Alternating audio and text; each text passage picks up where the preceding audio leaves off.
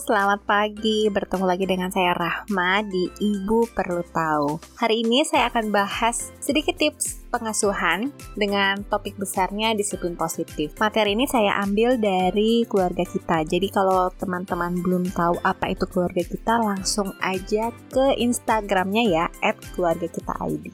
Yang akan saya bahas hari ini terkait dengan rutinitas yang baik itu adalah awal disiplin positif. Hmm, kenapa bisa ya?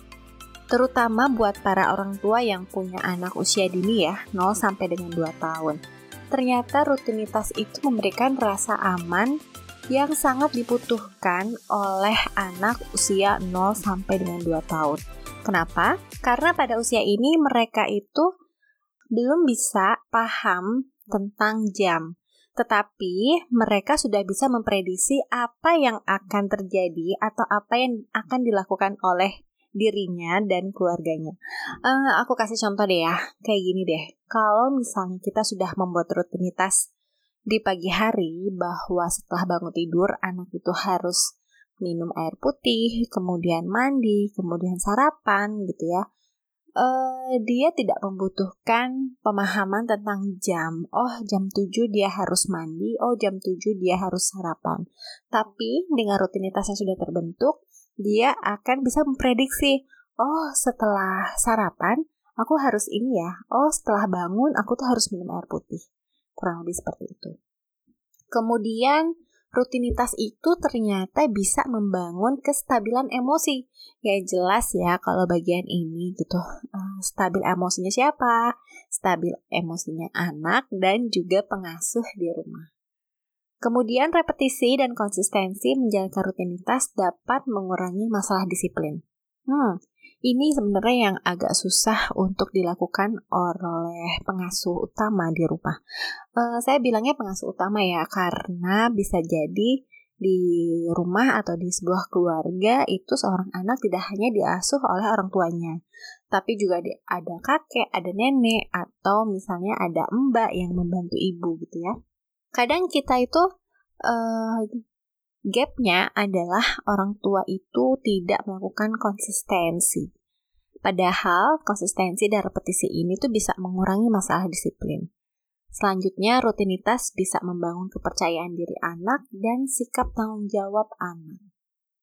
Lalu bagaimana sih sebenarnya prinsip menjalankan rutinitas itu gitu ya? Kalau misalnya ada yang nanya, hmm, sebenarnya kapan sih anak-anak itu bisa diajarkan untuk disiplin? Jawabannya ternyata sejak usia dini. Jadi kita harus uh, observasi dulu nih kesiapan anaknya gitu ya.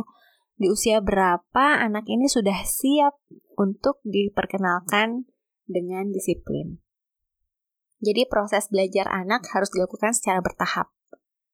Melihat perkembangan di usianya.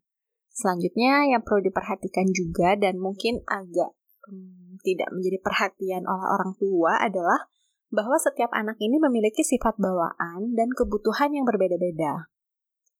Jangankan anak orang lain, maksudnya anak kita dan anak teman kita misalnya ya.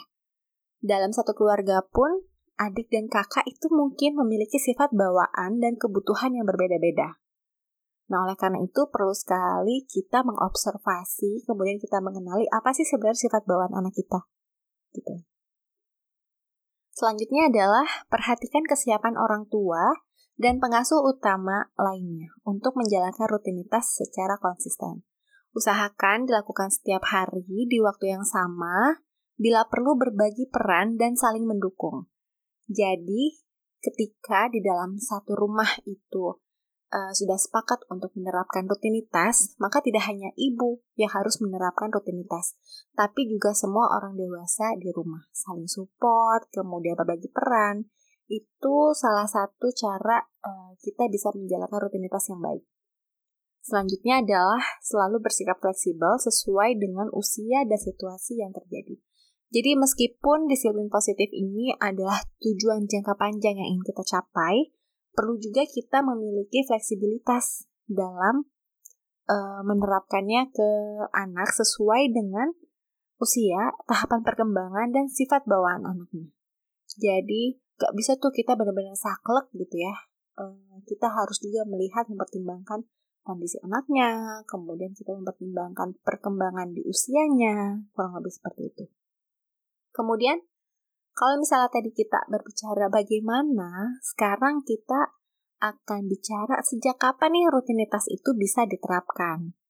Ternyata rutinitas itu bisa diterapkan sejak usia 6 sampai dengan 8 minggu ketika kita memperkenalkan rutinitas tidur. Mungkin di usia yang lebih dini kita juga bisa memperkenalkan rutinitas uh, lain misalnya menyusui gitu ya. Kemudian rutinitas tidur. Uh, selain diperkenalkan dibicarakan, ternyata rutinitas ini juga harus dicontohkan. Kenapa? Karena lagi-lagi anak itu belajar melalui uh, melihat, kemudian mencontoh gitu ya dari modeling.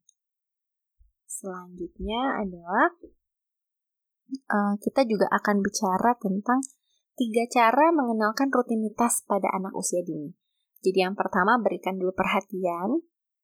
Perhatian ini meliputi kita mm, berinteraksi, kemudian kita memberikan dukungan, bukan memberikan hadiah, dan kita mencoba memberikan apresiasi atas keberhasilan yang dicapai oleh anak. Kemudian mendeskripsikan aktivitas yang dilakukan. Oleh karena itu sangat penting untuk bertanya, kemudian menjelaskan tindakan dan menginterpretasikan perilaku sebelum uh, kita menafsirkan apa yang sudah dilakukan oleh anak kita. Ya. Selanjutnya adalah kualitas waktu one on one. Jadi memang perkembangan otak di awal kehidupan anak itu sangat mempengaruhi pengalamannya.